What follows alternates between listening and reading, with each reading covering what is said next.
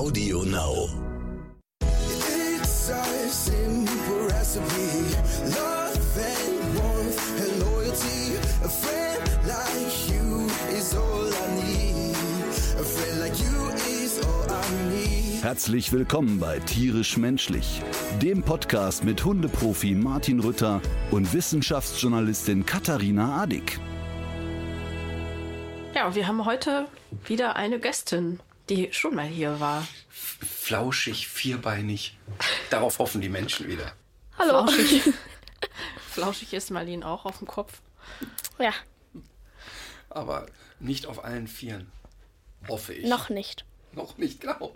Marlene ist Hundehalterin, 13 Jahre alt und Martins Tochter.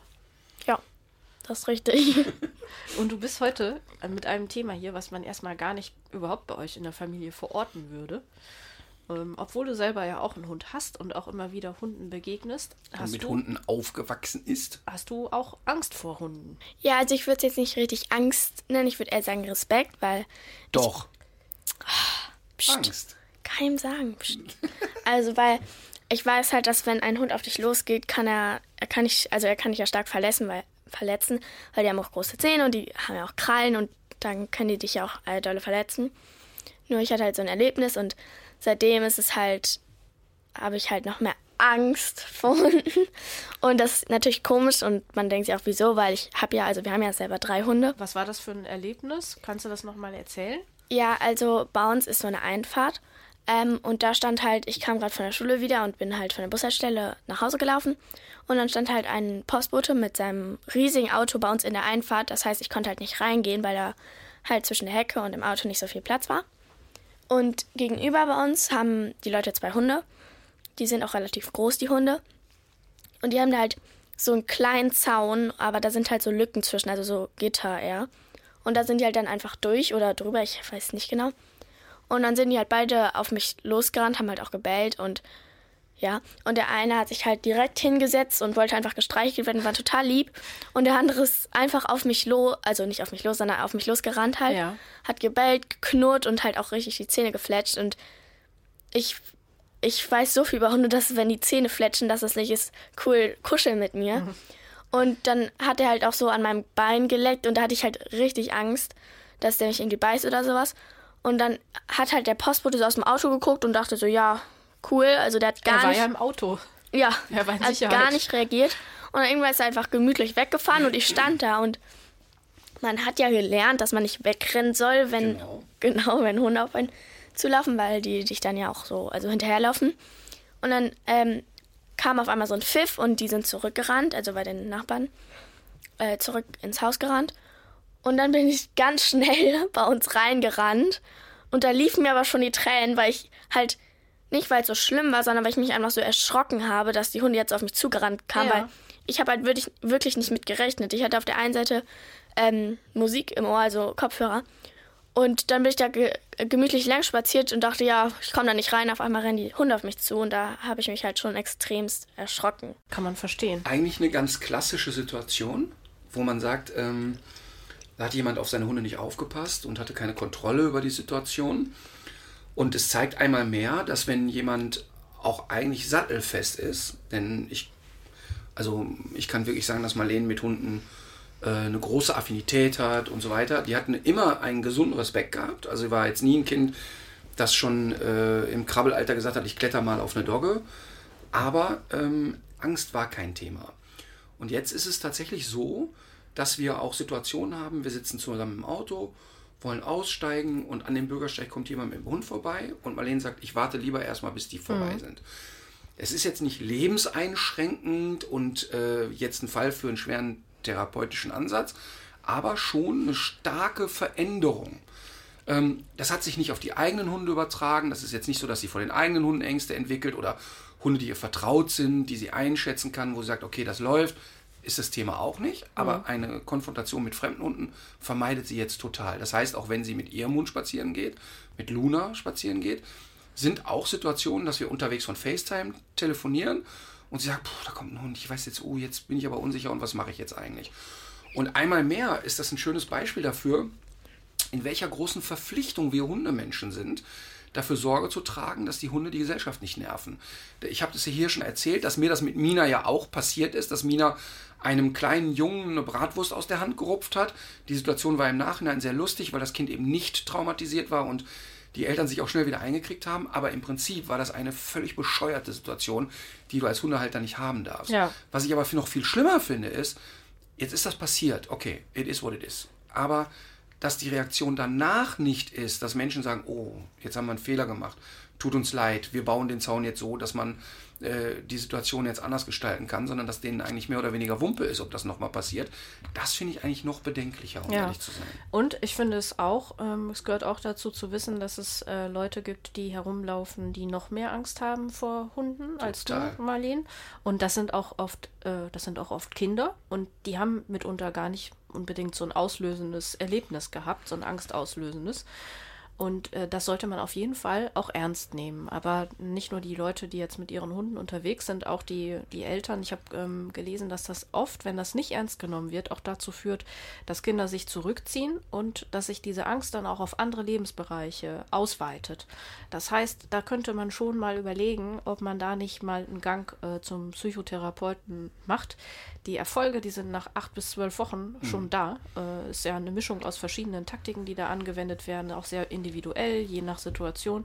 Aber das ist nichts, was man wegwischen sollte. Auf gar keinen. Fall. Und interessant ist, dass sich da sofort wieder der Kreis zum Hundetraining schließt, dass ich mit Hunden zu tun habe, die vor einer Sache wahnsinnige Ängste haben, ansonsten relativ stabil durch die Welt laufen, die Leute das Thema aber nicht angehen und die Angst sich generalisiert. Ja. Das heißt, der Hund, der vorher ein munterer Hund war, aber eben nur von mir aus vor Knallgeräuschen Angst hatte, plötzlich das generalisiert auf andere Lebenssituationen oder Angst hat vor Männern und plötzlich sind es eben nicht mehr nur Männer, sondern Hunde und Gewitter und alles.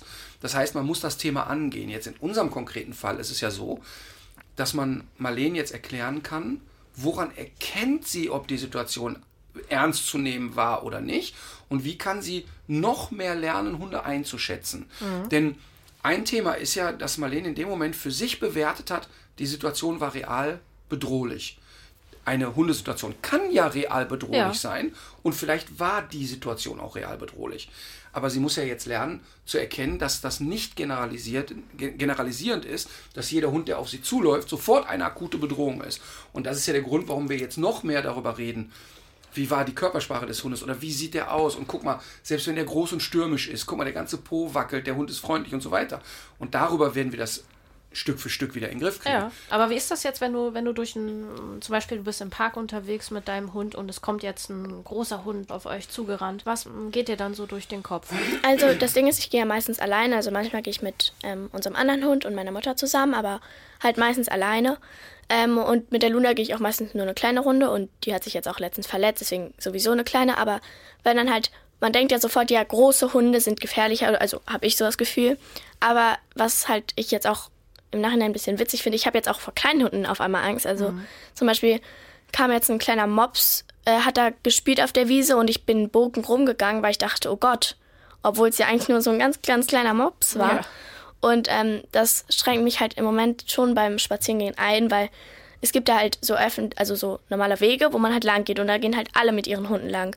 Und dann gibt es halt auch noch äh, so kleine Schleichwege durch, wo, durch einen richtigen Wald.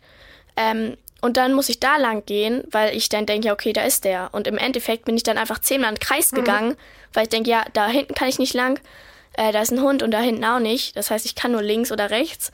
Ähm, aber was ich halt krass finde, ist halt, zum Beispiel letztens kam ein richtig großer Hund, also, ähm, ich weiß nicht, was das für eine Rasse war, aber halt ein großer Hund. Und das war aber ein Welpe, aber der war halt schon riesig. Und ähm, der war halt auch ähm, so ein bisschen verspielter, also das hat man sofort gemerkt. Und vor dem hatte ich gar keine Angst. Also der ist auch dann äh, also auf uns zugelaufen, aber jetzt nicht so stürmisch, sondern so relativ langsam. Und da hatte ich irgendwie gar keine Angst. Und das finde ich halt schon ein bisschen komisch, wieso ich dann vor so einem kleinen Mops Angst habe. Vielleicht, weil die Körpersprache auch eine andere ist bei so Junghunden. Die, die strahlen ja so was Naives, Was äh, Kindliches Kindliches aus. genau. Ich glaube, dass Marlene dann so schnell erkannt hat, da haben wir, da, da, da waren wir, glaube ich, sogar bei FaceTime gemeinsam oder wir haben relativ schnell darüber gesprochen, dass ähm, sie dann natürlich, ohne es erklären und beziffern zu können, relativ schnell erkennt, da kommt etwas Kindliches, da kommt etwas nicht Bedrohliches, Ja. auch wenn es groß ist. Und genau das ist ja jetzt eigentlich der Weg. ihr zu erklären, schau mal, erstmal ist die Angst ja real. Ein Hund kann gefährlich sein. Ausrufezeichen. Das ist ja eben nicht real im Sinne von, ich habe Angst, die Erde ist eine Scheibe, ich falle auf der anderen Seite ähm, Bill runter. Gates uns gechippt hat oder Angela Merkel von Echsen gesteuert wird. So, ne? Das ist ja, äh, das ist ja eben äh, nur für Herrn Hildmann äh, real. Ne? Leider nicht nur, aber ja, für aber solche Konsorten. Für, für eine kleine Anzahl von Verwirrten. Aber die ist nicht real, die Angst. Die kann man besprechen. Aber für den ist es von mir aus real. Aber hier ist ja, muss man einfach sagen, wenn es schief läuft, kann ein Hund gefährlich sein. Ja. Und deshalb ist es ja erstmal richtig und gesund, dass dein Körper dir sagt, also da ist eine Gefahr. Geh mit der um, wie auch immer. Und dann hat der Körper ja immer zwei Möglichkeiten, Fight or Flight. Also entweder erstarre ich und sage, ich kann überhaupt nicht mehr wissen, was ich tue, oder ich entwickle eine Strategie. Und im Grunde geht es ja jetzt darum, der Marlene eine Strategie zu vermitteln und zu sagen, schau mal, wie kannst du dich verhalten, wenn du diese Angst hast?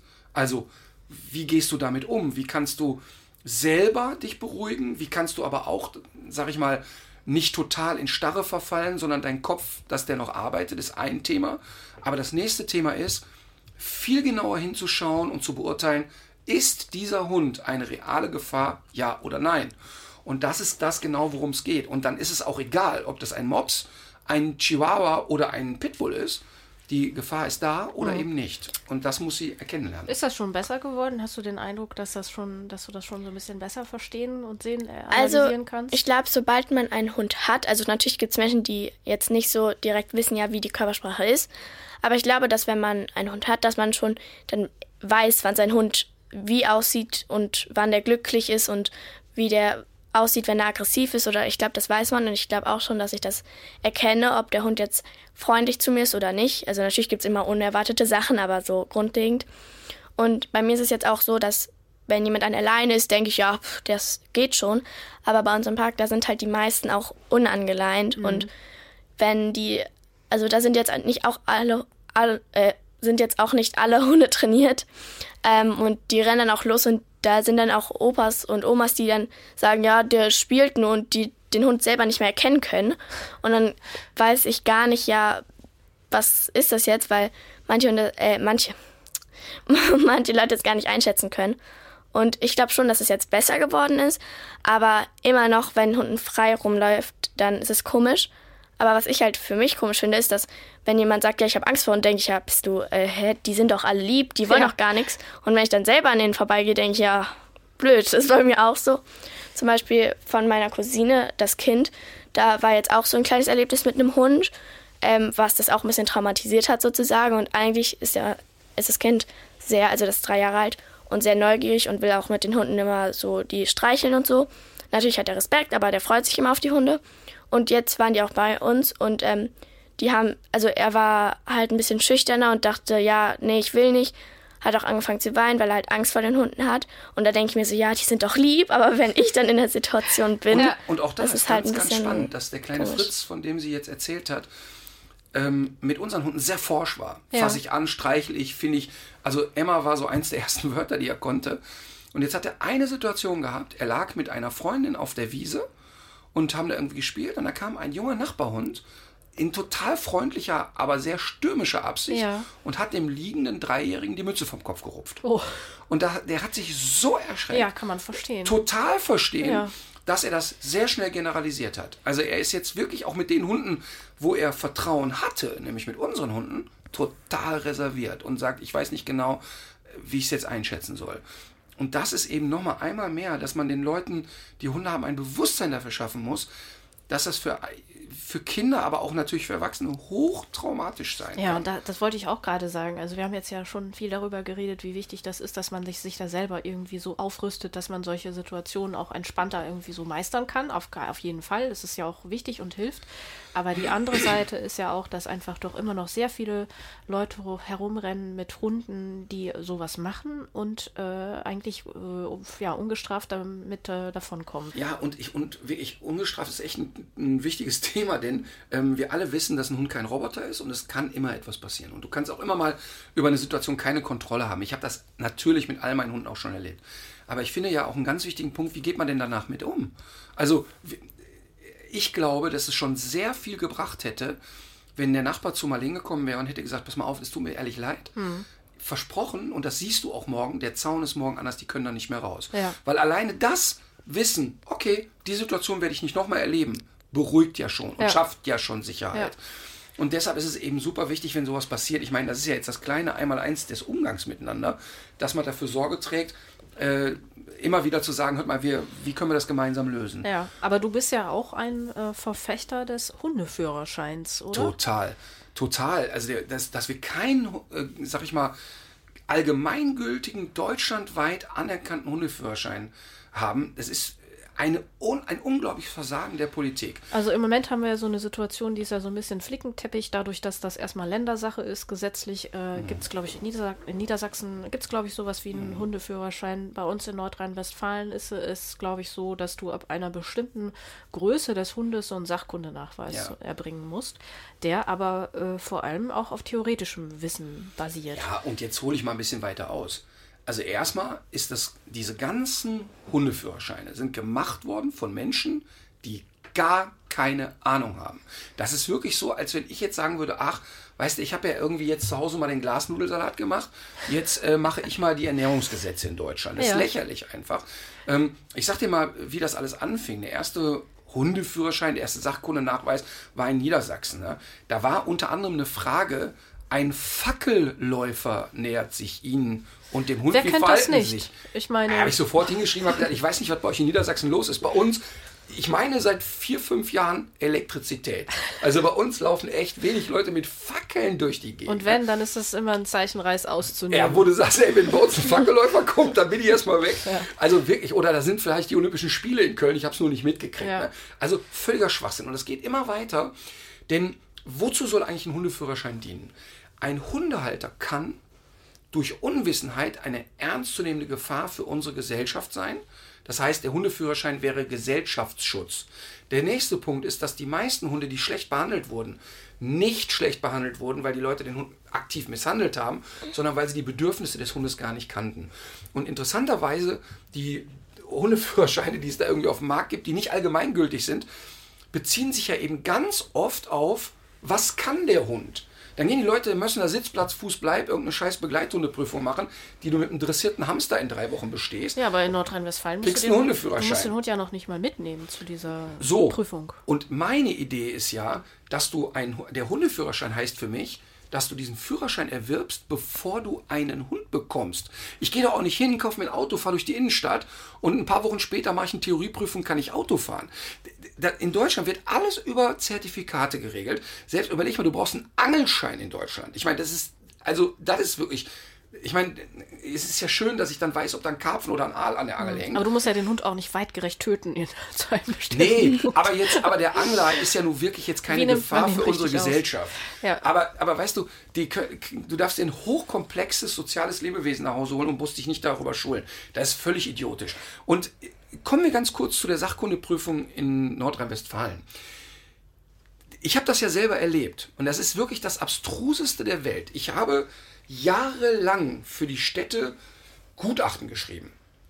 Und die äh, Kreisveterinärämter rufen mich dann an und sagen, hier ist ein Hund, der ist beschlagnahmt, wir wissen nicht, kannst du den mal einschätzen und so weiter. Und das ging dann immer darum, das Gefahrenpotenzial einzuschätzen, was von diesem Hund möglicherweise ausgehen könnte. Gefahrenpotenzial, wie ist die Lebensqualität, Euthanasie ja oder nein, solche, also wirklich weitgreifende Entscheidungen. Und dann ging es irgendwie los, ähm, kriege ich irgendwann ein Schreiben von der Stadt und zwar ist der Affe, der mir das geschrieben hat, sitzt auf der gleichen Etage wie das Kreisveterinäramt. Da kriege ich ein Schreiben, ja Herr Rütter, uns ist zu Ohren gekommen, Sie sollen Hunde halten. Ach echt, das ist ja wirklich, aber äh, geheime Recherche betrieben. Ja. Jetzt sollte ich zur Sachkundeprüfung. Das musst du dir mal reinziehen. Also die, Beauf die Stadt beauftragt mich als Sachverständigen, Ja. aber ich soll jetzt zur Sachkundeprüfung kommen, um mal beweisen, dass ich sachkundig bin. Äh, völlig ohne Anlass, das Ganze einfach so. Nö, sollte ja eine Zeit lang, sollte ja jeder, der einen Hund hat, der über 40 Zentimeter oder über 20 Kilo ist, sollte äh, die Sachkundeprüfung. Ah ja, du hattest einen größeren Hund. Ja, ich, immer. Huh. Ne? So, auf jeden Fall, alles gut. ich, ich, okay. Ich einfach nicht geantwortet. Hab gedacht, okay, da hat sich einer vertippt, reagierst du mal nicht drauf. Dann kriegte ich das zweite, dritte, vierte Schreiben. Und irgendwann waren wir dann auf dem Level übrigens, wenn sie sich jetzt weiter weigern, äh, können wir den Hund beschlagnahmen. Da habe ich da angerufen und habe gesagt, hör mal, kommt den Hund abholen. Der nervt sowieso, könnt ihr mitnehmen, wünsche ich euch ein schönes Wochenende. Kriegte ich erstmal wochenlang wieder keine Antwort. Irgendwann habe ich gedacht, okay, komm, jetzt setz dich damit auseinander. Da habe ich mir die Fragen aus dem Internet runtergeladen, die du bei der Sachkundeprüfung äh, ausfüllen Ja. musst. Und dann wird es erstmal schon mal richtig lustig, denn ungefähr ein Viertel, also 25 Prozent der Fragen, da ist die Antwort, die man ankreuzen soll, fachlich falsch. Das heißt also, die sind noch nicht mal gut aufgestellt. Zum also, Beispiel? ja, ganz typische Frage ist dann, äh, wenn Sie äh, handelsübliches Trockenfutter aus dem Handel nehmen, ist der Hund dann ausreichend ernährt? Soll sie ja ankreuzen. Und ich kann dir schwören, drei Viertel der Futter machen Mangelerscheinungen bei einem Hund. Dann, äh, wie dem Hund Fuß beizubringen ist, also das bei Fußlaufen nicht an der Leine ziehen, sollst du unter anderem ankreuzen, einen ordentlichen Leinenruck.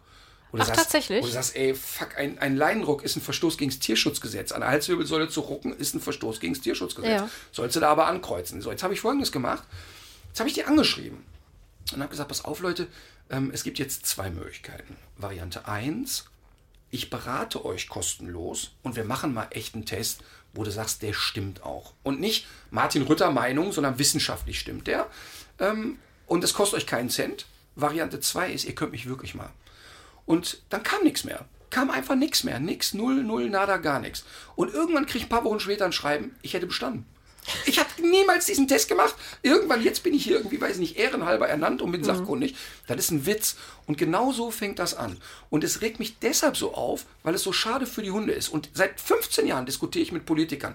Ich war schon vor 10 Jahren oder noch länger in Niedersachsen, mich mit irgendwelchen Ministern unterhalten und so weiter. Und dann kommen die immer an und sagen, Herr Rütter, Hundeführerschein. Wollen Sie denn wirklich, das ist immer das Totschlagargument, dass die 90-jährige Dame mit dem 12 Jahre alten Pudel noch einen Hundeführerschein macht? Und dann sage ich, nee, aber wir können doch jetzt ein Gesetz erlassen und sagen, zum 1.1. nächsten Jahres muss jeder, der sich einen Hund anschafft, einen Hundeführerschein machen. Und die, die schon einen haben, haben jetzt gerade Glück. Aber wenn die irgendwann sich einen weiteren Hund kaufen, dann äh, müssen die zum, zur Prüfung antreten. Und dann hast du doch in zehn Jahren, ist das Thema doch durch, weil alle Hunde sind dann verstorben, die schon existierten. Und dann fängst du eben an, das durchzutacken. Und dann kommt das nächste Ding. dann sagen die, ja, aber wir können ja gar keinen deutschlandweiten Standard anbieten. Wir könnten alleine mit unseren lächerlichen 200 Trainern deutschlandweit, wenn die Politik jetzt sagen würde, okay, gilt, können wir in fünf Tagen deutschlandweit alle Leute prüfen, die mitmachen wollen. Und dann kommen die immer an, ja, ist ja alles Geldschneiderei. Nee, nee, nee, nee, sorry. Wir reden, ich glaube, von zwei Wochenendseminaren, da ist das Ding ja schon durch. Ich möchte, dass die Leute lernen, welche Hunderasse passt überhaupt zu mir? Die Leute wählen sich ja schon oft Hunde, die gar nicht zu denen passen. Da kommt eine alleinerziehende Mutter mit drei kleinen Kindern, kauft sich zwei Jack Russell-Welpen. Die kann sich erschießen, das funktioniert nie. Dann kommen die Leute da an, ja, ich bin so sportlich, ich brauche einen Husky. Die haben aber 25 Jahre keine Turnschuhe mehr angehabt. Wie soll das denn gehen? Das heißt, mal einen guten Züchter von einem schlechten Produzenten unterscheiden. Mal ein Bewusstsein dafür haben, dass das Tierheim voller toller Hunde ist und dass der erste Weg eben nicht immer zum Züchter sein muss. Wie ernähre ich einen Hund? Wie beschäftige ich den? Das ist ja alles kein Hexenwerk. Das sind zwei Wochenendseminaren über die Bühne. Und wer die 200 Euro nicht in die Hand nehmen will, der soll halt keinen Hund halten. Dann ist es eben so. Also es gibt ja Leute, die müssen ja wirklich jeden Euro ähm, umdrehen. F- Und ähm, das ist ja schon auch eine Form der Diskriminierung, wenn du sagst, du schaffst noch eine Hürde, noch eine zusätzliche Hürde für eigentlich einen, den legitimen Wunsch, ein Haustier zu halten. Aber es ist auch ein legitimer Wunsch, Auto zu fahren. Und wenn ich aber die 2000 Euro für die Führerscheinprüfung nicht hinlegen kann, kann ich nicht Auto fahren. Das tut mir leid. Und ich glaube aber, dass die Leute, die bei Verstand sind, alle wirklich diesen Führerschein machen würden, weil die sagen, es ist im Interesse von allen. Und immer wenn ich das laut äußere, da kommt direkt die halbe Futtermittelindustrie angerannt. Ja, Herr Rütter, wir finden alles super, was zu machen, aber jetzt halten Sie mal schön die Schnauze, weil wir glauben, dass es dann weniger Hunde gibt. Das wird nicht passieren. Es wird einfach nicht passieren. Und es geht ja auch nicht darum, das ist ja noch lächerlicher. Es geht ja nicht darum, dass ein Hund Sitzplatz, Fuß, Bleib lernt, sondern dass die Menschen lernen, wie funktioniert eigentlich ein Hund. Das ist ja auch die Kritik, die bisher an den, an den Hundeführerschein oder Sachkundenachweisen geäußert wurde, dass du äh, dann hinterher vielleicht weißt, was die normale Kerntemperatur eines Hundes Ja. ist, aber nicht weißt, warum der jetzt am Rad dreht, weil er einfach komplett unterbeschäftigt So. ist. Und es ist wirklich nicht kompliziert. Also ich stelle die These auf an zwei Wochenendseminaren. Und ich habe ja wirklich schon oft über dieses Thema geredet und ich verstehe das auch einfach nicht. Ähm, weil nochmal, es geht überhaupt nicht darum, dass ich meine Trainer beschäftige. Wir haben genug zu tun. Es geht nur darum, zu sagen, wie können wir das denn deutschlandweit regeln? Und das ist ganz easy going. Das ist nicht kompliziert. Dann holen wir vier, fünf wirklich vernünftige, renommierte Experten dazu, entwickeln das mal eben. Das ist doch alles Kikifax. Aber ich glaube, wir werden das alle nicht erleben. Und äh, meinst du, dass äh, du würdest das aber schon auch generell für jeden Hund machen? Natürlich. Und nicht, auch nicht an eine bestimmte Rasse oder an eine bestimmte Größe knüpfen, Ja, wenn das ich dich richtig verstanden Das ist ja habe. noch größerer Schwachsinn, dass jemand, der einen Pitbull hat, größere Repres Repressalien erlebt, als jemand, der, äh, was weiß ich, einen Chihuahua hat. Weil es geht ja nicht nur darum, Gefahren nach außen zu vermeiden, sondern auch dem Hund gerecht zu werden. Und das Gehirn vom Chihuahua funktioniert eben genau wie das vom Pitbull. Also muss doch der Chihuahua-Halter genauso kompetent sein wie der Pitbull-Halter. Und es geht wirklich darum, dass Hunde vernünftig behandelt werden. Ähm, ich mich regt das richtig auf, das Thema, weil es eben so überflüssig ist, weil es eben so einfach umzusetzen wäre. Es ist völlig einfach. Du, die, die Hunde sind ja alle gechippt oder sollten ja alle gechippt sein. Darüber wird die Sachkunde dann gekoppelt und das ist wirklich ganz, ganz einfach. Und ich gehe noch einen Schritt weiter. Warum darf denn eigentlich jeder Demlack in Deutschland Hunde züchten? Das kommt ja auch noch hinzu. Ich kenne so viele tolle Züchter, aber ich kenne noch mehr Züchter, die haben nicht die geringste Ahnung von Hunden. Die wissen alle, wie kriege ich den Welpen dick und rund und wie kriege ich den schön verkauft. Aber was Verhalten der Hunde angeht, haben wir überhaupt keine Ahnung. Ich finde das ganz, ganz schlimm. Und dann gehe ich noch einen weiter, denn eine Zeit lang ging es ja auch darum, bei Sachkundeprüfungen und so weiter oder bei Einschätzen von sogenannten Kampfhunderassen hieß es ja eine Zeit lang, Tierärzte sollen das machen. Weißt du, was meine Tierärzte gesagt haben? Da mache ich meine Tierarztpraxis eher zu, als das zu tun. Ich kann doch nicht einschätzen, ob ein Hund ernst gefährlich ist oder nicht. Der steht bei mir am Tisch, klemmt einen Schwanz ein und ist froh, wenn er wieder raus ist. Das hat doch nichts mit Gesellschaftstauglichkeit zu tun. Also da muss man wirklich mal fein aufpassen. So wie ich eben nicht weiß, wie man äh, einem Hund eine Leber äh, transplantiert, äh, wissen die wenigsten Tierärzte auch nur ansatzweise, wie ein Hund funktioniert. vom Du hast das auch Verhalten. noch nie probiert mit der Lebertransplantation, Nö, ne? aber ich war schon mal bei einer dabei. nee, bei einer Lebertransplantation nicht, aber ich habe natürlich aus Interesse und weil ich halt ein paar sehr gute Tierärzte kenne, ähm, war ich bei vielen Operationen dabei, weil ich es einfach interessant finde. Ja. Wo wir ähm, uns jetzt schon so schön in Rage geredet haben. Ich hasse das, ehrlich. Ich finde das so schlimm, weil es politisch so einfach wäre. Ja. Und ehrlich gesagt, also ich habe das jetzt, ich habe da jetzt gerade keine konkrete Zahl vor Augen, aber ähm, es werden ja auch immer mehr Hunde, oder? Ja, es werden von mir so immer mehr und auch ist auch wurscht. Und vor allen Dingen diese Angst, die alle haben, "Oh, da gibt es so weniger Hunde. Erstens, ja gut, dann gibt es eben weniger Hunde. Ja. Aber ich glaube da einfach nicht dran. Das ist doch genau das gleiche mit dem Rauchen. Als ich ein Jugendlicher war, ey, da wurde in jeder Kneipe geraucht, bis der Arzt kam. Da warst du als Nichtraucher, konntest du deine Klamotten danach wegschmeißen. Da war kontaminiert. Und heute, es fragt sich doch gar kein Raucher mehr, ob man im Restaurant raucht. Zuerst war ein Aufschrei und irgendwann war es gelernt. Und ich wette, genau wie beim Auto mit dem Anschnallen, ich bin noch ohne Anschnallen durch die Welt gefahren, weil es eben nicht vorgeschrieben war. Ja. Und äh, heute ist es doch ganz normal. Und Es wird allerdings auch weniger geraucht dadurch. Ja, dann wird Was halt weniger geraucht. ist, Dann wird ja. halt weniger geraucht. Ich glaube, dass die Nikotinindustrie oder Tabakindustrie trotzdem noch ganz gut parat kommt. Ja, die haben auch noch nicht zu Spenden aufgerufen oder so. Ähm, dann kommen wir jetzt zu unserer Lieblingsrubrik. Dinge, die die Hundewelt nicht braucht. So, Marlene, jetzt kommt was. Ich habe hier vor mir einen, Achtung, Sieht, Trommelwirbel. das sieht sehr wertig aus. Und Wahnsinn. das EU-Biosiegel prangt auch ja, darauf. es ist ein Holzkasten. Ich, so Mhm. klingt er. Er ist mit einem zertifizierten Siegel von Bio-Inspector. Haben wir wahrscheinlich selber gemacht. Von der Firma Aniforte. Die werben mit für natürlich gesunde Hunde. Und in diesem Karton oder in dieser Kiste Ist befinden Trommelwirbel. sich... So, magst du es vor? Biobachblüten. So, also, äh, es ist natürlich wirklich sehr, sehr lustig, ne? denn ich habe ja viele Vorträge gehalten, auch an Unis für Tierärzte und so weiter, zum Thema Angst. ja. Und wenn ich einen Vortrag über Angststörungen oder über Ängste, Unsicherheiten halte, ist immer so mit das Erste, was ich sage, pass auf Leute, Bachblüten könnt ihr auch einem Esel ins Ohr kippen. Das hat genauso viel Wirkung, als wenn ihr es trinkt oder ihr eine schöne Suppe von kocht. Denn keine wissenschaftliche Studie hat jemals auch nur eine Sekunde die Wirkung von Bachblüten nachgewiesen. Ne? Wohl allerdings den, äh, die Wirkung des Alkohols, in dem die eben oft schwimmen. So, wir gucken mal, äh, wenn wir hier die Bachblüte, ist hier auch Alkohol drin, in dem, was ich jetzt hier habe? Nee, ist kein Alkohol.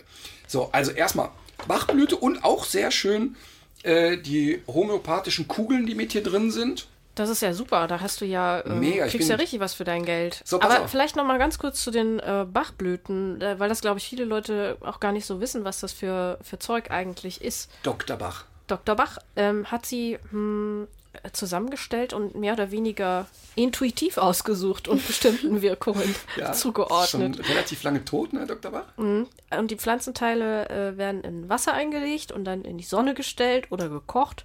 Und die Flüssigkeit wird dann eins zu eins mit Alkohol aufgefüllt und dann 240-fach verdünnt. So. Siehst Also- du wohl. Und wenn du, und wenn es besonders stark wirken soll, 120-fach. es ist, weißt du, weißt du, es ist wirklich total lustig, weil ähm, ich auch echt Menschen in meinem Umfeld habe, Ja. die ansonsten echt voll bei Trost sind, ne? Ja. Und die schwören Stein und Bein, seit ich die Bach-Rescue-Tropfen meinem Hund Silvester gebe, geht's ihm besser. Ja, das liegt an diesen Wahrnehmungsverzerrungen, mit denen wir alle ja aber auch durchs Leben gehen und an äh, falschen Erinnerungen, an äh, Placebo-Wirkungen, die ja durchaus auch mal einen Vorteil haben kann. Ne? Du Und glaubst an etwas und dann stellt Ja. sich diese Wirkung ein. Und jetzt kommt's. Wenn die Leute das mit so einer Vehemenz mir sagen, sage ich immer, weißt du was? Ich könnte mir auch vorstellen, dass das wirklich funktioniert. Also die Wissenschaft hat ja auch noch nicht alles. entdeckt, Nein, ne? da gibt meine, es so viele Dinge zwischen Himmel und die, Erde. die wir noch gar nicht wissen und so. Weil ich, also ich bestärke die dann ernsthaft da drin, weil ich weiß, dass das Zeug dem Hund nicht schadet.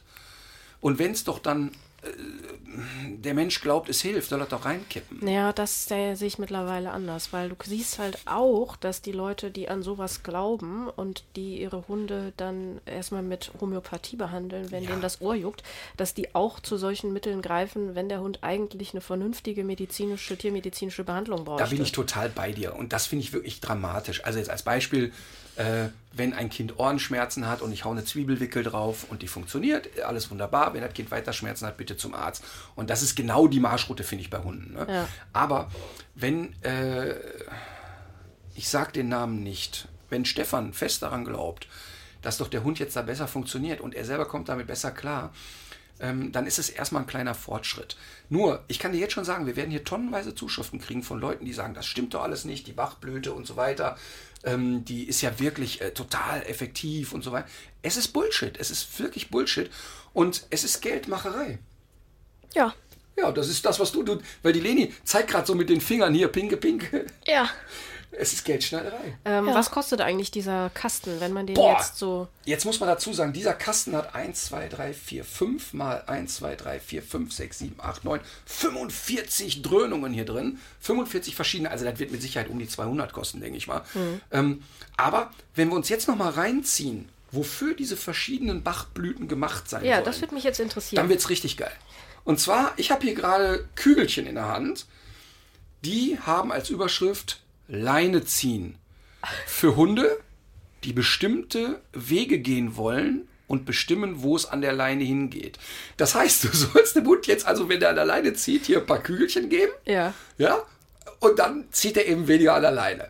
Und da, spätestens da, da musst du schon ganz, ganz schwer einen am Helm haben, wenn du sagst, daran glaube ich. Ja, das ist ja diese, diese Sache. Das ist ja so magisches Denken, was dahinter steckt. Wie sollte ein Wirkmechanismus aussehen, damit sowas funktionieren könnte? Ganz schöne Texte haben die dazu gemacht. Und das sind ja oft Leute, die sich zum Beispiel als kritisch der Pharmaindustrie gegenüber präsentieren oder Mhm. auch sich für kritische Denker irgendwie halten. Aber ähm, da hakt es dann häufig aus mit dem kritischen Nachfragen. Ne? Mit dieser eigentlich, mit der Frage, die auf der Hand liegt, äh, wie sollte das funktionieren? ich könnte die ganze Kiste, die jetzt hier steht, ne, könnte ich heute Abend bei der Emma komplett ins Futter rühren. Nix würde passieren. Nix. Weder das eine noch das andere. Und es ist echt verrückt. Und damit hier keine falsche Eindruck entsteht, ich bin so weit weg von militant, du musst alles sofort mit dem Tierarzt regeln. Das ist völliger Blödsinn. Und ich bin ein großer Fan davon, dass die Oma noch mal wusste, was man beim Kind bei Bauchschmerzen macht. Ja, und aber das basiert, das ist ja immer so ein künstlicher Gegensatz, der ähm, Genau. immer so aufgestellt wird zwischen Chemie und Natur, weil die Natur basiert ja auch auf, äh, auf chemischen Gesetzen und du kannst auch von einem Naturheilmittel kannst du auch Nebenwirkungen haben zum Beispiel. Pass auf, vielleicht haben wir hier, Leni, wir haben ja vorhin über deine Unsicherheit gesprochen. Ich blätter mal eben. Vielleicht haben Aber wir, wir lassen ja jetzt nicht mal Leni hier diese ganzen, diesen ganzen Kasten auftrinken. Wir lassen Leni jetzt den ganzen Kasten leer saufen und gucken, was passiert. Ja. Warte, hier gibt es aber schon. Hier. Komm, Marlene, das kriegst du. Du kriegst die Nummer 15 und die Nummer 15 ist äh, Misstrauen. Pass auf. Misstrauen, die Bachblüte Number 15, Holly, Misstrauen.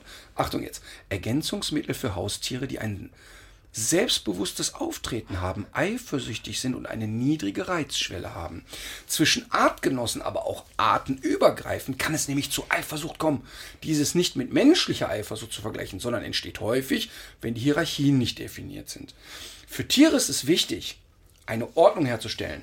Aber die, die Nummer 15, Holly, hat Folgendes zur Folge. Sie können damit therapieren. Anzeichen für großes Selbstbewusstsein, Buhlen um Aufmerksamkeit, Kampf unter Artgenossen und für Hunde, die eine höhere Position in der Rangordnung einnehmen wollen. Komm, Leni, das kriegst du erstmal. Was meint ihr, wie witzig das wäre, wenn ich jetzt hier betrunken von werde? Komm, ja, aber stand da nicht, das ist für Hunde? Naja, aber du hast auch einen Rang. Boah, der, guck mal, das ist ja richtig so wie Sa Boah, das ist. Ist ja widerlich. Boah, nee, das ist zu, zu. Boah, das ist ja wie Honig. Leck mal dran. Kannst du direkt ASMR machen. Wonach schmeckt? Schmeckt süß. Ich weiß gar nicht, woher ich das kenne. Aber, äh, nee. Oh, ich habe dir auch die 17 gegeben, sehe ich gerade. Warte mal. Ja, kein Ding. Die 14 nehme ich auch noch. Warte, die Aber im Nachgeschmack schmeckt es nach irgendeiner Blüte, die nicht lecker schmeckt.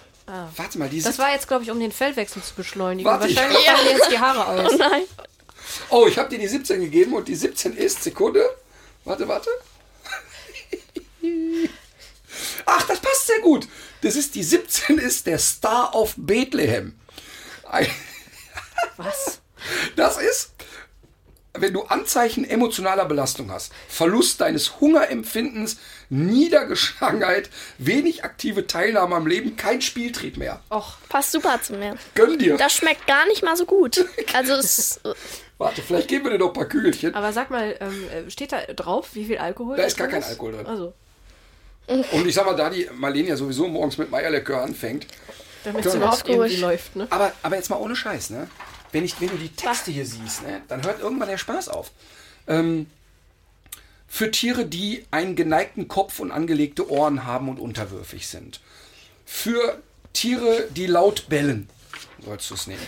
Für Tiere mit hektischen Bewegungen. Und weißt du, warum dann so langsam die Wut in mir hochkommt?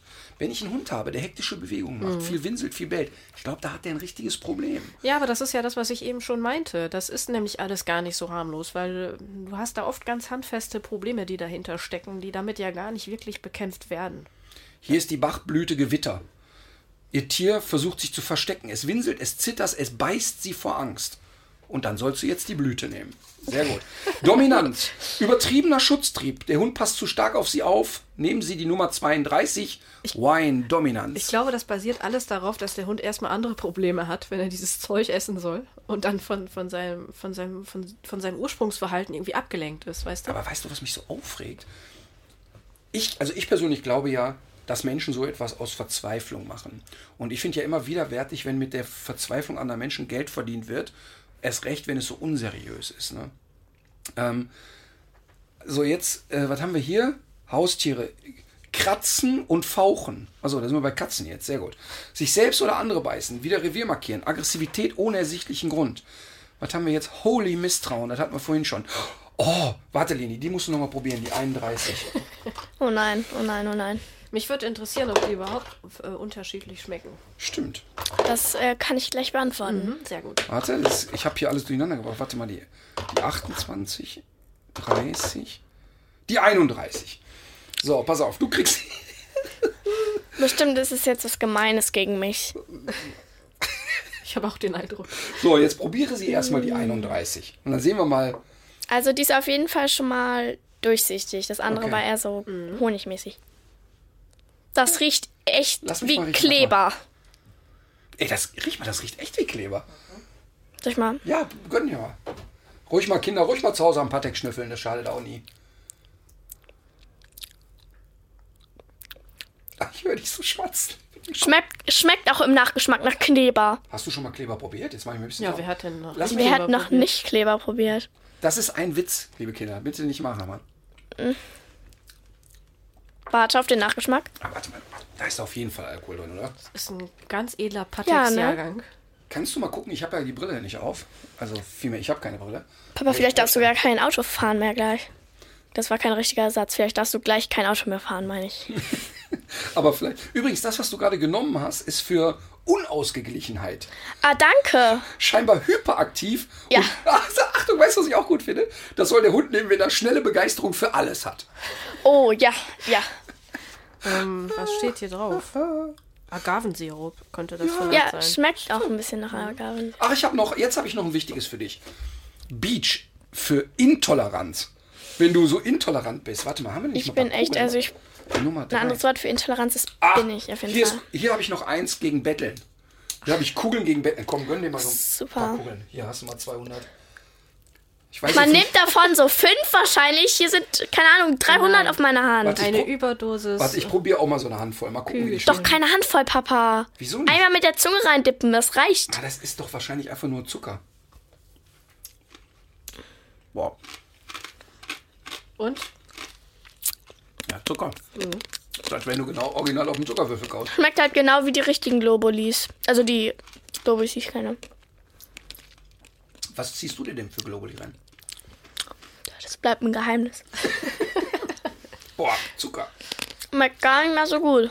Ja, ist einfach purer Zucker. Boah. Also die einzige Wirkung wird wahrscheinlich irgendwas Diabetesrelevantes sein, wenn man davon Also, hat. ich finde einfach die Namen auch schon gut. Ne? Star of Bethlehem, Toll, wo soll ich den Rest jetzt hin tun? The Five Flowers, die Mischflasche. Die Mischflasche? Pine. Aber weißt du, was ich eben sagen will, ist, Leute, äh, ihr könnt es gerne reinschütten. Es hat wirklich überhaupt keine Wirkung. Und ich finde, dass das Geld, was man für so ein Zeug ausgibt, gehört eher an einen Tierschutzverein gespendet. Aber Hier finde ich es richtig hart. Wenn ein Hund zu Selbstverletzungen neigt, soll man das nehmen. Und weißt du, wenn ein Hund schon autoaggressives Verhalten zeigt, also spätestens da muss man ein Profi kommen und nicht der Dr. Bach. Rudelführer für Hunde. Spezialmischung für Hunde, die sich nicht unterordnen wollen. Ach, oh, das ist auch schön. Das müssen wir auf jeden Fall reinnehmen. Spezialmischung für Hunde, die den Besucher anspringen. Ey, was ist denn mit denen? Warum? Ey, was für eine Scheiße. Also, liebe Firma Anni Forte, Versteh ich nicht. schreibt mir gerne ähm, Abmahnungen noch und nöcher. Ich werde nicht drauf verzichten. Ey, Leute, bitte kauft diesen Scheiß nicht. Okay, Ach, gut, das Blöden. haben wir Da machen wir einen verstanden. Deckel drauf. Oh, jetzt habe ich diesen Zuckergeschmack. Hier, Wasser. Oh. Aber Ja. die Box finde ich schön. Ja, der Holzkasten, kannst du, den Holzkasten kannst du haben. Dankeschön. Aber du musst vorher alle Globuli aufessen. Oh, ja, freue ich mich. Kannst du Weihnachten machen, kannst du immer ein Türchen Gib öffnen. den einfach mal in den Glasnudelsalat. Vielleicht Ja. schmeckt er dann besser. Dazu passend ausnahmsweise jetzt schon die Rubrik Tipp der Woche, weil ich, ich würde nämlich gerne einen Blog empfehlen von dem Tierarzt Ralf Rückert. Oh, ich liebe den. Das ist ein äh, Tierarzt, der ähm, in der Region Ulm, glaube ich, ansässig ist Ein super Typ. und ähm, wirklich sehr klare Worte findet für diese ganze Scharlatanerie, die auch in der Veterinärmedizin ähm, immer verbreiteter ist und auch wirklich unangenehme Wahrheiten für Tierhalter hat. Also sei, sei es äh, das Thema Qualzucht, über das wir hier schon häufig gesprochen haben. Ich fand neulich einen Artikel noch mal sehr bewegend, als es um diese ganzen Kurznasenrassen ging. Also für alle die, die es jetzt noch nicht, nicht mehr so auf dem Zettel haben, beim, äh, bei den Rassen äh, äh, französische Bulldogge, aber auch bei vielen anderen kurznasigen Rassen gibt es das Problem, dass die nicht mehr vernünftig atmen können, weil im Prinzip, äh, grob gesagt, die Nase weggekürzt, äh, weggezüchtet wurde. Die Schnauze ist quasi nicht mehr vorhanden. Der Kopf ist wie so ein Ball, was dazu führt, dass die Tiere massive Probleme haben mit äh, der Atmung, aber insbesondere auch im Sommer, wenn die nicht mehr ventilieren können, wenn die sich nicht mehr vernünftig abkühlen können. Ich habe da mal zwei Hunde getroffen äh, an einem sehr warmen Tag in der Kölner Innenstadt und die haben wirklich beide ähm, alle Viere von sich gestreckt und hatten so viel damit zu tun, überhaupt irgendwie klarzukommen. Das war ein ganz trauriges Bild. Und ähm, er schreibt eben von einem Moment, wenn die Hunde das erste Mal frei atmen können, wenn sie intubiert sind. Also erstmal für ein Tier sollte man meinen, eine total stressige, unnatürliche Sache, etwas, wovor man als, als Mensch ja auch eher Angst hat. Das hat diesen Hunden aber Erleichterung verschafft. Und ähm, er schreibt dann auch, wie er diesen, diesen Tubus wieder rauszieht, dass dann Enttäuschung da ist. Also der Hund hat sofort wieder, ist sofort wieder in diesem Modus, wieder äh, ankämpfen zu müssen, um irgendwie Luft zu bekommen. Also jemand, der wirklich aus seiner Praxis, aber auch weil er sich wissenschaftlich immer weiter fortbildet, sehr viel Interessantes zum Thema Tiergesundheit beizutragen hat. Ralf Rückert muss man gelesen haben. Ich bin ihm nie persönlich begegnet. Wir haben uns ein paar Mal geschrieben. Ähm, weil er ja auch wirklich Themen anpackt, die heiß sind. Ja. Er macht keinen Bogen darum, der hat wirklich Eier, der traut sich Sachen, ähm, weil er aber auch eine ganz klare Meinung hat. Er ist aber trotzdem nicht jemand, finde ich, der sich auf so einen Stein setzt und sagt, ich bin hier der Weise und alle anderen sind blöd. Ähm, er hat sich sehr intensiv auch zu der Thema Kampfhundproblematik äh, geäußert und ähm, der, der, positioniert sich an ganz, ganz vielen Stellen. Ich finde ihn einen sehr bewundernswerten Menschen. Geht mir auch so und er schreibt ja auch von Dingen, über, äh, ja, über die er seine eigene Meinung auch revidieren musste. Also zum Beispiel das Thema Kastration, was man früher so reflexhaft gemacht hat, ähm, was er bei einer seiner Hündinnen eben auch gemacht hat und jetzt im Nachhinein doch befürchtet, dass er damit auch zu der Entwicklung ähm, einer bestimmten Krebsart beigetragen hat. Also das finde ich, das zeichnet einen Experten oder eine Expertin ja immer aus, wenn, wenn das miterzählt wird, wie man sich selbst getäuscht oder weiterentwickelt hat. Und zum Thema Kastration könnten wir ja eigentlich eine Sondersendung machen, weil es wirklich extrem komplexes Ja. Thema ist und da, da kann es auch keinen Pauschalrat geben. Das, das ist wirklich ganz, ganz komplexes Thema, ja. Ähm, apropos komplexes Thema. Darf eigentlich Luna manchmal im Bett schlafen? Also, Papa, halt dir die Ohren zu. Also bei meinem Vater ist es so, dass die bei dem im Schlafzimmer ein, ein Köpfchen hat. Und bei meiner Mutter ist es so, dass früher hat die mal unten geschlafen und das hat nicht so gut funktioniert, weil die ist oft rumgelaufen und wollte dann mit der Betty noch spielen und so. Und ist nicht so schnell zur Ruhe gekommen. Und dann hatten wir, also ich hatte früher so eine Box, so eine Schlafbox, wo man so mit so einem Reißverschluss und so eine Transportbox, also so in einem. Ähm, aber die ist irgendwann irgendwie auseinandergefallen und die war kaputt. Und jetzt habe ich so ein ähm, Körbchen, das tue ich an mein Fußende, damit es sie jetzt nicht so an meinem Kopf ist. So am Ja. Kopf ist, finde ich ein bisschen unhygienisch. Aber sie würde eigentlich am liebsten da schlafen. das oder? macht sie auch meistens. also eigentlich ist sie, also Trägst abends du nehme sie ich dann so als Pelzmütze? Oder ja, muss man so kann man sich das vorstellen. Also ich habe halt so ein Körbchen, das tut dann, tue ich an mein Fußende und dann tue ich abends, gebe ich dann noch ein Leckerli. Das sollte man eigentlich nicht machen, glaube ich. Doch, Aber alles egal. gut. Ähm, und dann tue ich das ins Körbchen. Dann Das Kind ist das schon traumatisiert und glaubt, es Kommt der Alte wieder, Alte kommt gibt's mit wieder einen. Schlag. Ja, nein, weil ich habe halt gehört, dass man halt, wenn man die auf seinem Schlafplatz so füttert, dass die halt dann das eher so als Futterort sehen, keine Ahnung. Auf jeden Fall gebe ich denen dann abends noch so ein Martin Ritter Hundesnack.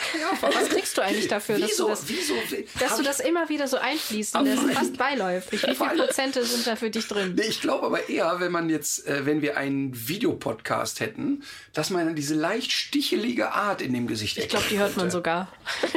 Auf jeden Fall gebe ich ihr dann noch einen, ähm, einen kleinen Snack, dass sie halt im Körbchen erstmal ist, weil sonst wird sie halt die ganze Zeit rumlaufen. Und dann äh, gibt es immer noch so eine zehnminütige Kuschelphase, dann kommt sie auf meinen Bauch oder so, dann äh, streiche ich sie noch. Und also jetzt versuche ich ihr das mittlerweile so langsam abzugewinnen, aber bis vor kurzem hat sie halt immer auf meinem Kissen geschlafen, oben über meinem Kopf. Es war manchmal nicht so bequem, weil ich dann halt gar keinen Platz mehr hatte.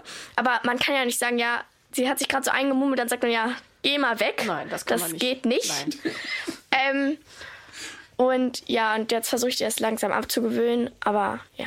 Aber tatsächlich ist es ja so, dass ähm, insbesondere Frauen besser schlafen, wenn äh, ein Hund mit im Bett liegt. Das Einzige, was ich an Emma nach wie vor richtig hasse, ist, dass die nicht mit mir im Bett kuscheln. Das ist richtig, das habe ich auch schon mal miterlebt. Das ist so schrecklich. Ich, ich zwinge die quasi morgens dazu, so jetzt hopfst du mal hier einmal aufs Bett.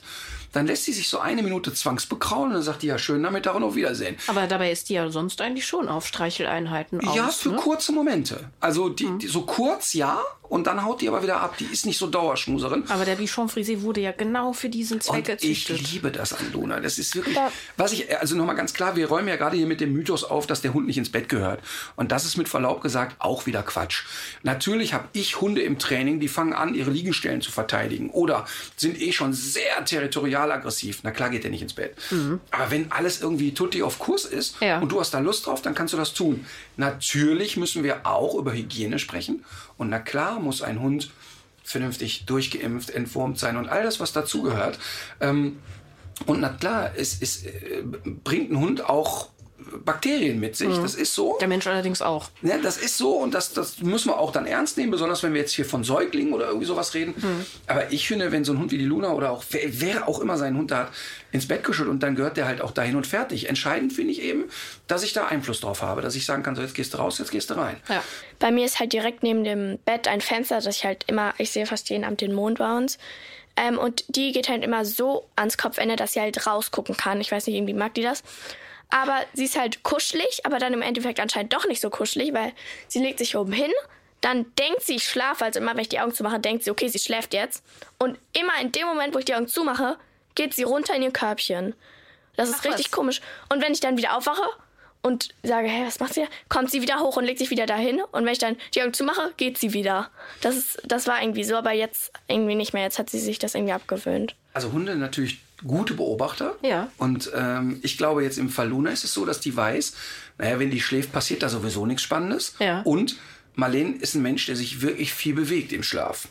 Also wird Luna auch die Erfahrung gesammelt haben, okay, die wälzt sich wieder von A nach B. Ich habe meine Ruhe im Körbchen. Zum echten Schlafen gehe ich da ans Fußende ins Körbchen. Mhm. Aber wenn sie die Augen aufmacht, könnte sie mich kraulen oder irgendwas Schönes passiert. Also es ist einfach nur gut beobachtet. Was manchmal auch äh, ganz lustig ist, die, wenn sie im Körbchen liegt, dann nimmt sie manchmal ihren Kopf und sie leckt mich nicht am, am Fuß, sondern die macht ihren Kopf, stupst die so an meine Zehen und findet das irgendwie dann total cool oder kuschelt sich so in meine Zehen rein oder in meinen Fuß. Das ist dann auch ganz witzig. Das ist, äh, wahrscheinlich ist sie ein verwunschener Bülent Ceylan. Oder meine Füße riechen einfach so gut. Kann auch sein. Was hat's damit auf sich? Bülent ist doch ein, ein ganz offensiv und öffentlich bekennender Fußfetischist. Ach so. Und immer, wenn er davon erzählt, ich ekel mich zu Tode einfach. Ja.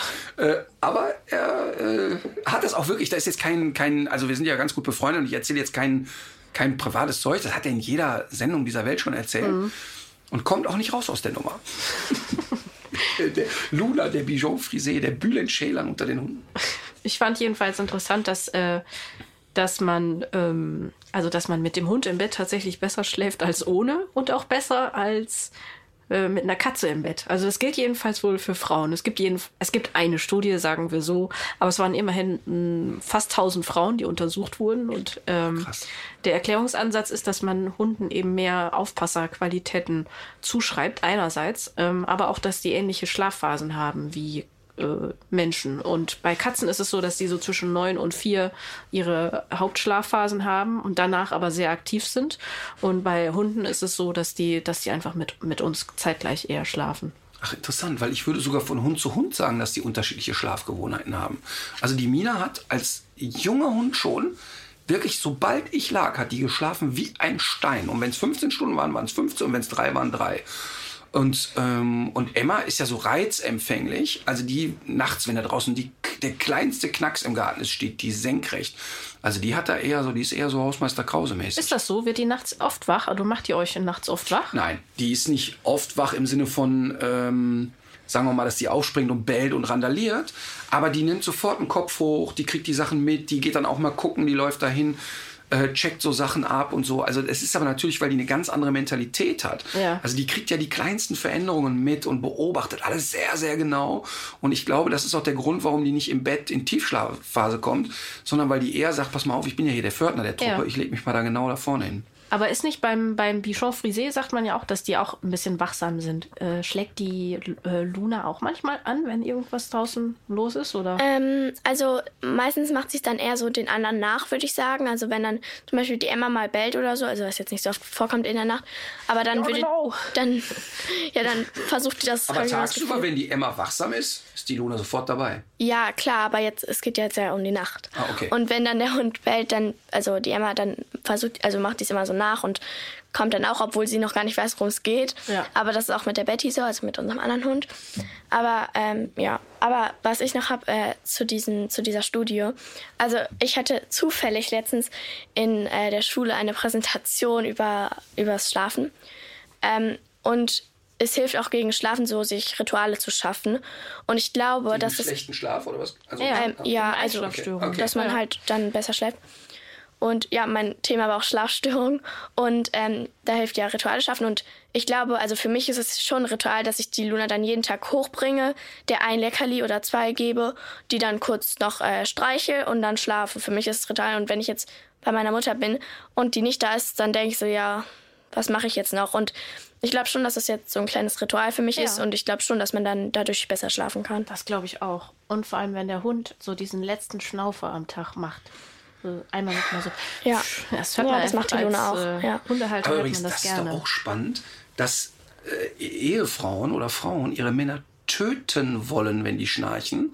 Also die richtig große Aggression entsteht und die wirklich überlegen, okay, Plastiktüte über den Kopf oder Kissen. Oder bei Wie- ihren Vätern. Das mache ich bei dir auch gerne. so, ne, wie tötet man den Vater, weil der schnarcht? Aber die gleiche Frau wirklich aus dem Nichts, aus einem Gespräch mit zehn Leuten sagt, Psst, sag mal leise, leise, leise.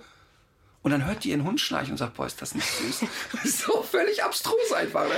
Aber naja, vielleicht liebt sie den Hund mehr als den Mann. Aber die Luna, die träumt auch viel. Also die rennt dann los oder hebt den Kopf auf einmal hoch und ich denke, oh Gott, hat sie einen Schlaganfall oder so, aber eigentlich träumt sie nur und das macht die richtig den ab. Kopf, wenn sie träumt. Ja, oder schüttelt den so oder oder manchmal versucht die so mit dem Kopf so ins Kissen zu wühlen, aber nicht so richtig, sondern so spielmäßig. Ja. Und das macht sie auch manchmal einfach im Traum. Ja, und da auch nochmal die Hunde nicht wecken. Ne? Ich krieg ganz oft die Frage gestellt, wenn der Hund, also viele Hunde liegen ja dann auf der Seite, die Pfoten wackeln und so kleine Fiepsgeräusche kommen. Ja. Und oft sieht man dann auch, wie die Lefzen so links und rechts hochgehen. Und äh, ganz viele Leute sagen, ich weck den dann, ich kann es kaum ertragen, wie der da im Traum, der träumt. Lass den bitte weiter schlafen. Nicht okay. wecken. Also ich, ich kraul die dann immer am Kopf, aber davon wird die halt nicht wach. Also Sondern beruhigt sich, meinst du? Ja, das baut die dann ja, wahrscheinlich so in die den wird Traum dann ein. ein bisschen ruhiger, aber die wird jetzt nicht wach davon, Aber warum kraulst du die dann? Warum weil das so süß aussieht. Oh, ja, okay. Ja, das ist das niedlichste ever, aber die wird ja davon nicht wach. Wieso ne? wurde ich noch nie gekrault, während ich Ja, schlafe? das ist gelogen. Wie oft ich die schon massiert gekraut habe. Bah. Während ich geschlafen und geträumt habe? Ja, ja. Wo wir gerade beim Schlafverhalten Ja. sind. Ist das wirklich ein ernstzunehmendes Problem, dass manche Leute ihre Hunde überfordern, indem sie meinen, sie müssten die einfach den ganzen Tag Dauer beschäftigen und die dadurch um ihre Ruhe- und Schlafphasen bringen? Oder ist das nur so ein Thema, über das man in Hundezeitschriften liest? Also tatsächlich habe ich die Erfahrung gesammelt, dass wir ähm, äh, sehr extreme Menschen inzwischen haben, die auch glauben, dass der Hund 24 Stunden beschäftigt werden muss. Also klar, ich freue mich, wenn ich in Parks gehe und da sehe ich, boah, da trainiert einer mit seinem Hund, ich finde das super. Aber zu einem Spaziergang zum Beispiel gehört ja auch mal, jeder macht so seins. Also das ist wirklich, das muss so ein Gemisch sein aus. Ne? Wir trainieren ein bisschen, wir arbeiten ein bisschen, dass der Hund auch merkt, boah, das macht Sinn, dass mein Mensch dabei ist, wir haben Spaß miteinander, weil wenn wir das Arbeit nennen, ist es ja Spaß. Also es ist ja, soll ja ein Fett sein für den Hund. Ähm, und genauso habe ich das Gefühl, dass manche jetzt so glauben, der Hund muss alles irgendwie machen. Dann wird der noch geklickert und das und dies und jenes den ganzen Tag. Und genauso darf der nicht mal mehr in seiner Ecke liegen und vor sich hin doof gucken. Ähm, das muss man machen. Also ein Hund braucht wirklich viel Ruhezeiten Und die schlafen ja auch viel. Also so. schlafen viel, natürlich auch ein bisschen in unterschiedlichen Altersphasen, mal mehr, mal weniger. Aber ich finde, dass ein Hund auch echt Freizeit braucht. Ja, und ähm, Ist aber auch so ein bisschen der Trend bei den Kindern, ne? Wenn du dann immer so siehst, die wollen ja alle aus ihren Kindern dann Hochbegabte machen und dann ist das vierjährige Kind montags bei Geige, Dienstag beim Chinesisch, Mittwoch beim Turnen, hat nicht einen Tag mehr Freizeit. Und ich meine mal ganz ehrlich, der kreativste Prozess und das kreativförderndste überhaupt ist Langeweile. Ja. Einfach doof aus dem Fenster glotzen und dann kommen dir schon Ideen. Ja, das sieht man ja auch daran, dass viele Leute, die jetzt besonders kreativ sind als Erwachsene, dass die so aus Gegenden kommen, die äh, so komplett öde und trist waren, wo es einfach nichts gab. Du darfst ruhig äh, Orte nennen. Was mich interessiert, äh, weil ich das nämlich noch gar nicht so lange von dir weiß, ist dein merkwürdiges Schlafverhalten. Marlene, wie kann das eigentlich sein? War das immer schon so? Das war immer schon so. Also, ich kann da, ich habe da tolle Stories, Papa. Bitte. Tolle. Und zwar habe ich ähm, bei meinem Papa zu Hause, fand ich mein Zimmer am Anfang nicht so schön und deswegen habe ich lange Zeit bei meinem Papa geschlafen. Ähm, und da habe ich natürlich alles mitgekriegt. Ich habe natürlich nie geschnarcht oder sowas. Das war natürlich alles der Papa. Das äh, können auch alle bezeugen. Also alle bei uns wissen, dass der Papa die ganze Zeit schnarcht. Das ist wirklich schlimm. Vor allem das Das Ding so ist, eine Kurznasenrasse.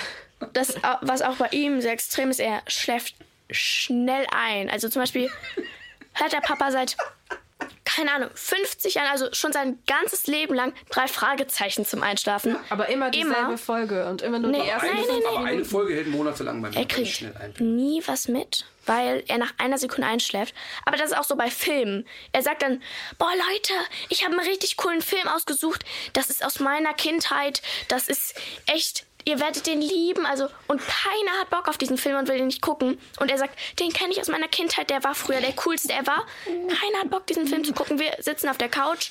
Keiner hat Lust, alle schlafen schon gefühlt. Entschuldige mal eben, aber- Okay, wir schlafen nicht. Aber entschuldige mal eben, die Serie Silas Die hat ja wohl allen Ja, gefallen. Laboom aber nicht. okay.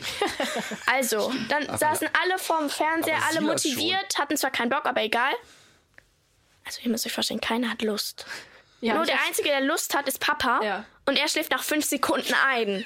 Das heißt, Vor allem- alle gucken den Film. Weil ich weiß, dass das Schlimmste Außer ist, er. dass ich auch, wenn wir ins Kino gehen, ich schlafe wirklich im Kino. Und schnarcht. Sekunden ein. Ich penne wirklich im Sitzen im Kino ein. Und dann stupsen die mich manchmal an. Manchmal lassen die mich einfach schlafen und sagen, sind wir froh, dass der pennt. Aber manchmal wirklich, ich versuche, ich, ich finde das ja auch so doof dann für die Kinder. Aber auch als sie noch kleiner waren, ich habe mich dann echt konzentriert und gesagt, komm Junge, du bleibst jetzt wach, gib alles. Kino dauert genau eine Minute. Das ist ja richtig, kann ich Aber, zustimmen. okay, das ist das eine, dass du irgendwie in allen Situationen einschläfst, aber du stehst ja auch so äh, zu so komischen Zeiten Ja. auf und hast so ganz wenig äh, Schlaf eigentlich, mit Genau. dem du durch den Tag. Ich habe wirklich extrem wenig Schlaf. Also für mich ist eine Nacht mit fünf Stunden schon okay und meistens ist es eher weniger. Und ähm, das habe ich aber wirklich auch seit ich jung bin. Ich habe immer sehr, sehr wenig geschlafen. Das führt aber natürlich dazu, dass sich so die Rhythmen verschieben. Also ganz oft, der Standardsatz ist dann immer, wenn wir gemeinsam frühstücken, sage ich immer so, wisst ihr, was wir jetzt alle machen? Noch eine Runde schlafen. So, und dann will ich sofort wieder ins Bett, weil ich dann so kaputt bin von der Nacht. Weil ähm, tatsächlich, ich bin dann in meinem Alltag leistungsfähig. Also ich habe dann wenig geschlafen und natürlich trotzdem normaler Arbeitstag, da geht's dann Vollgas und abends noch auf die Bühne und das funktioniert alles. Aber wenn ich Freizeit habe, schaffe ich es nicht, mehr zu schlafen oder Schlaf nachzuholen. Und im Grunde ist es wirklich ätzend. Also es ist jetzt nichts, was ich irgendwie besonders toll finde. Nee. Ja. Ähm, zumal ich dann ja auch manchmal nachts, ich werde dann nachts um 2 Uhr wach, habe eine Idee im Kopf und dann kaue ich auf der Idee rum. Und dann bin ich darüber so wach. Inzwischen habe ich mir noch angewöhnt, ich stehe dann auch auf. Ich setze mich dann ins Büro und arbeite ein bisschen oder schreibe was auf oder ich habe manchmal kämpfe ich dagegen an, es funktioniert aber nicht. Aber ähm, das habe ich echt seit ich klein bin. Und es gibt ja Menschen, die das auch haben und trotzdem voll leistungsfähig sind. Wiegald Boning ist auch so jemand. Ist auch so ein Freak, der nicht schläft. Ja, also der ähm, hat auch immer so drei oder vier Stunden Schlaf, Boah, setzt sich dann manchmal nachts aufs Fahrrad und fährt irgendwie hunderte von Kilometern äh, allein durch die Nacht. Aber der sagt auch, dass das bei ihm so eine Quelle für seinen Witz ist oder für seine Kreativität. Das wird ja mitunter auch äh, Depressiven verordnet, dass die ihre Schlafzeiten ein bisschen verkürzen, weil das einen stimmungshebenden Effekt haben kann. Okay. Aber das ist eine totale Gratwanderung. Ich könnte mir vorstellen, dass du einfach so einen merkwürdigen Gehirnstoffwechsel hast, dass du damit irgendwie klarkommst. Aber die meisten Leute kommen mit so wenig Schlaf nicht klar. Und was die dann haben, sind Sekundenschlaf zum Beispiel manchmal beim Autofahren Mhm. oder überhaupt eine verringerte Reaktionsfähigkeit. Da ist man ganz schnell im Bereich, ähm, der so mit 1,0 Promille zu vergleichen ist. Also was deine Reaktionsfähigkeit anbetrifft. Aber das würde ich sofort unterschreiben. Das ist der Grund, warum ich, wenn ich auf Tour bin, nie alleine Auto fahre. Ja. Ich habe immer jemanden dabei, meistens der Reinhard oder der Alex mit dabei. Und ich sitze dann auf dem Beifahrersitz und, und, und düssel vor mich hin oder schreibe irgendwas oder so. Also das Thema Autoverkehr ist dabei, äh, Verkehrsunfälle ist dabei richtig Ja. groß. Also es ist ein Das- großer Anteil von wirklich schweren Verkehrsunfällen, die auf einen schläfrigen ähm, Fahrer zurück. Das Bewusstsein habe ich total. Das, das erkenne ich auch als ernstzunehmende Gefahr. Spannend ist aber natürlich auch, dass ich Menschen kenne, wenn die nicht gut geschlafen haben, haben die schlechte Laune. Ja. Und ich meine, ich habe echt selten schlechte Laune. Natürlich habe ich das auch mal, aber im Kern bin ich ja jemand, der mit so einer Grundfröhlichkeit durch die Welt läuft. ja Ne? fast schon pathologisch. Ein bisschen pathologisch, aber ähm, ich, ich würde mir wünschen, mehr zu schlafen. Aber ich, ähm, ich habe dann auch, wenn ich mal eine Nacht gut geschlafen habe, also ich gehe dann, ich gehe ja immer spät ins Bett. Ne? Also vor 1 Uhr schlafe ich eigentlich nie ein. Ne? Auch vielleicht habe ich schon mal auf der Couch ein paar Minuten gedöst, aber eigentlich gehe ich spät ins Ein paar Bett. Minuten? Nur ein paar Minuten? Na, Das habe ich anders in Erinnerung. Aber ich gehe dann spät ins Bett und schlafe dann auch sehr schnell ein, das stimmt, aber ich bin dann früh wach. Und ich kann dann auch, bin dann auch gut gelaunt. Ich stehe dann auch auf und bin wie eingeknipst. Also ich brauche dann auch nicht so manche, die snooseln dann ja noch zehnmal. Ja. Dann brauchen die zwei Kaffee und dann müssen die erstmal so in den Tag kommen. Und ich bin dann echt wie eingeknipst. Ich muss Du hast dann richtig Bock auf den voll, Tag. voll. Und dann geht direkt die Fahrt los. Marlene kennt das nicht, ich kenne das auch nicht. Aber auch, es ist auch tatsächlich, dass ich wirklich morgens dann ähm, manchmal für meine Mitmenschen dann auch nervig bin. Ne? Ja, also, kann ich mir gut vorstellen. Also, dann habe ich dann ja oft, haben wir ja schon mal drüber geredet, äh, Schlagermusik aus den 70er Jahren, dann läuft Alter Henke Möhre morgens, knallrote Gummiboot und so weiter. das ist ja Gott, ey. Psychoterror. Ja, furchtbar. Das ist auch, das ist auch nicht nur mit den Filmen so mit solchen alten Liedern, dann irgendwelche Lieder so aus dem Ruhrpott oder so, die, die keiner hören will und dann, oh, die ganze Autofahrt lang. Weißt du, womit ich die quäle? Ähm, die Misfits. Ja. haben ein Lied gemacht, das den Refrain hat Oberhausen. Und das kannst du natürlich nur verstehen, wenn du aus der Region kommst. Ich habe da ja Abitur gemacht. Ja. Und wenn ich nur die ersten zwei Töne anspiele, dann wollen sie sich im Auto schon alle das Leben nehmen. Vielleicht gebe ich auch nur einen Kindheitstrauma weiter. Wir sind einmal, wir, wir hatten zu Hause nicht so viel Geld und Urlaub in dem Sinne haben wir nicht gemacht. Aber wir sind einmal mit dem Auto nach Jugoslawien gefahren. Ich sage bewusst Jugoslawien, weil es damals, noch Damals war es noch, ja. ich glaube, sie hatten Tienstraßen. Insgesamt, wir werden 18, 19 Stunden unterwegs gewesen sein. Und mein Vater hatte eine Kassette Alter. von ähm, Roger Whittaker. Oh nein, auch das noch. 19 Stunden, ein bisschen Paloma. Ein bisschen Wow. Da willst du dir aber mit 15 mal so richtig das Leben nehmen. Und komischerweise quäle ich die Kinder heute in ähnlicher Art. Ja, komisch, ne? Hast du denn eigentlich jetzt, äh, du machst ja seit ein paar Wochen machst du ja wieder Sport. Mhm. Hat sich dadurch irgend, warum lachst du, Marlene? Jetzt sag Alles gut. Na komm, hau raus. Der Papa, ne? Ja. Die Sportgeräte, die er kauft, ne? Ich habe noch nie gesehen, dass er irgendetwas davon. Wir haben oben so einen Flur und da stehen Sportgeräte. Ich. Papa, das ist ein Hula-Hoop-Reifen. Den habe ich für euch gekauft. Den Ja. benutzt du als Gürtel im Moment Ich wollte, noch, ne? ich wollte gucken, ob ich noch in Hula-Hoop-Reifen reinpasse. Und? Ja. Ja, passt. Am Hals. Nein, der Hula-Hoop-Reifen ist doch nicht für mich. Ja, ja. Heimlich, heimlich Nein. macht der Papa, versucht er mal Hula-Hoop. Das Aber ist ja, dadurch nimmt man ja immer schon etwas ab, wenn man so eine, eine Rudermaschine für 3000 Euro bestellt. wenn man daran denkt. Ja, dann verbrennt man ja auch Ja, Kalorien. aber das mit dem Bestellen, das ist bei Papa auch sowas. Das So, ist, jetzt, da, da will ich jetzt gar nehmen nicht wir erst mal ein anderes anfangen. Thema. Denn es ist ja typisch für Männer in meinem Alter, dass wenn die erstmal, also früher hast du ja einfach Sport gemacht, hast die Schuhe angezogen, hast Fußball gespielt oder sonst irgendwas. In meinem Alter rüstet man erstmal auf. Hm. Dann kauft man sich erstmal. Ne? Dann machen die Leute einen Golfkurs, die treffen keinen Ball, kaufen sich erstmal Schläger für drei Mille. Dann ähm, muss es in meinem Fall natürlich ein Top-Rudergerät sein, was wirklich sehr schön ist. ja, das sieht aus, als wäre es aus Tropenholz Oh, das ist so schön, dieser Water Rower heißt der. Ich kriege kein Geld für, wir dürfen da ja Werbung für machen. Da, da, wenn du daran ziehst, ne, da, da gleitet ja dieses, dieser Flügel durch Wasser. Hilfe. Und das hört sich so schön an. Das ist wirklich, Ach, als wenn was? du am Meer sitzt. Das ist so wie Meeresrauschen. Aha. Den habe ich, dieses Gerät habe ich gesehen in House of Cards. ja, ja, ja, Da hat er ja unten in meinem. Keller gesagt, dieses Geräusch ist magisch. Wirklich magisch. Ich bräuchte nur jemanden, der das Gerät Ist das benutzt, so ein Role Model von dir? Nein, nein, nein, nein, überhaupt nicht, überhaupt nicht. Aber ich ähm, finde tatsächlich, dass man auch, wenn man Sport macht, auch vernünftige Geräte braucht. So. Aber die Frage war doch, ob ich durch das wieder mehr Sport machen äh, etwas besser schlafe. Ja. Und tatsächlich ist es so, dass ich früher müde bin. Ja. Ähm, an den Tagen, wo ich gelaufen bin, bin ich tatsächlich viel früher müde. Das Problem ist, wenn ich dann aber wirklich um 21.30 Uhr der Sache nachgehe und sage, boah, ich bin jetzt echt kaputt vom Laufen und irgendwie war der Tag anstrengend und ich lege mich dann ins Bett, ich schlafe sofort ein, ja, und dann geht aber ab 2 Uhr gar nichts mehr. Und das ist doof. Deshalb versuche ich das so künstlich nach hinten rauszuziehen. Ah, ach so. Ja, das ist Also ich, ein ich, ich Phänomen. schlafe nicht mehr dadurch, sondern nur früher ein. Tipp der Woche. Jetzt mal Butter bei die Fische. So, wir haben gerade über Sport geredet. Da möchte ich auch entsprechend eine Empfehlung geben. Ja, bitte. Als ich ein Kind war, war der ganze Sommer natürlich im Freibad. Ja. Und man war immer, immer im Freibad. Und bei mir, als ich ein Kind war, kostete das Freibad 1,50 Mark. Und dann kriegte ich immer 1,50 Mark für, den, für das Schwimmbad. Wir sind aber gar nicht vorne reingegangen, sondern wir sind durch ein Loch im Zaun gekrabbelt. Und da bekam man noch für 80 Pfennig eine Portion Pommes frites. Und dann habe ich mir eine Portion Pommes frites gekauft an dem Schwimmbadtag und bin dann danach, und das war das Größte, nach dem Tag Schwimmbad hatte man so einen Hunger, war dieser Kiosk draußen. Und dann habe ich mir so ein, so ein weiches Brötchen mit einem Schaumkuss da drin. Schaumkussbrötchen. Und ich habe das jetzt zweimal in der Bäckerei wieder gemacht. Das ist so großartig. Ja. Die haben da auch, ich nehme jetzt inzwischen einfach ein normales Brötchen, nicht mehr so ein weiches, also ein ganz normales Brötchen. Und man muss das nochmal machen, weil sofort so Kindheitserlebnisse Ja. kommen. Und dabei muss man ein Lied hören. Dieses Lied ist von der Band LSE und das ist eine kölsche Band äh, mit Tommy Engel. Und dieses Lied heißt Marie. Und da singt er so ganz liebevoll, dass er, dass seine Tochter Marie heißt.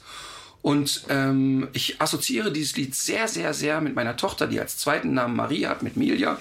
Und dieses Lied ist so liebevoll, aber er singt auch, ich, äh, ich, das ist wie ein Sack Flöhe, dieses Kind zu hüten. Und Milja war als kleines Kind wirklich ein eigener Sack Flöhe.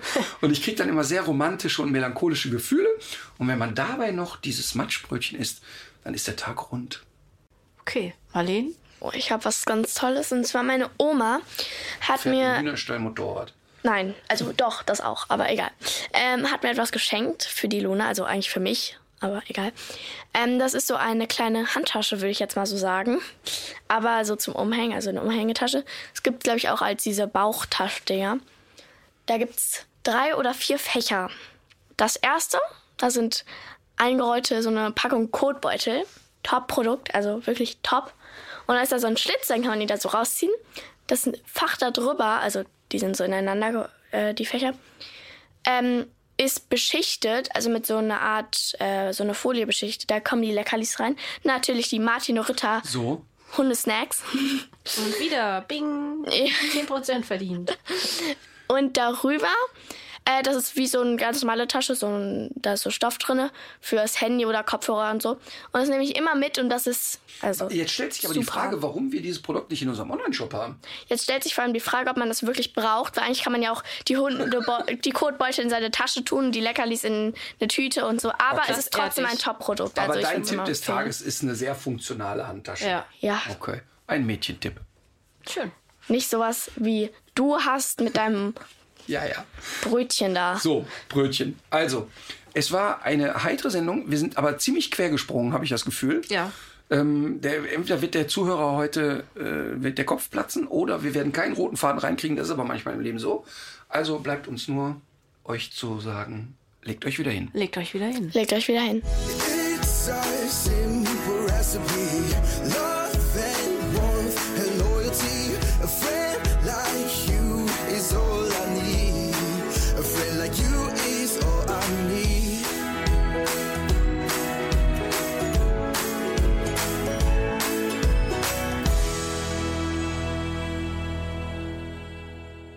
Dieser Podcast ist jetzt vorbei, aber wir hätten noch einen anderen Podcast-Tipp.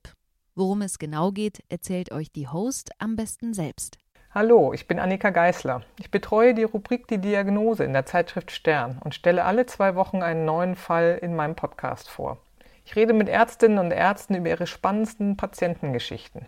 Einmal ging es um ein Kind, das seit seiner Geburt nur eine piepsige oder heisere Stimme hatte.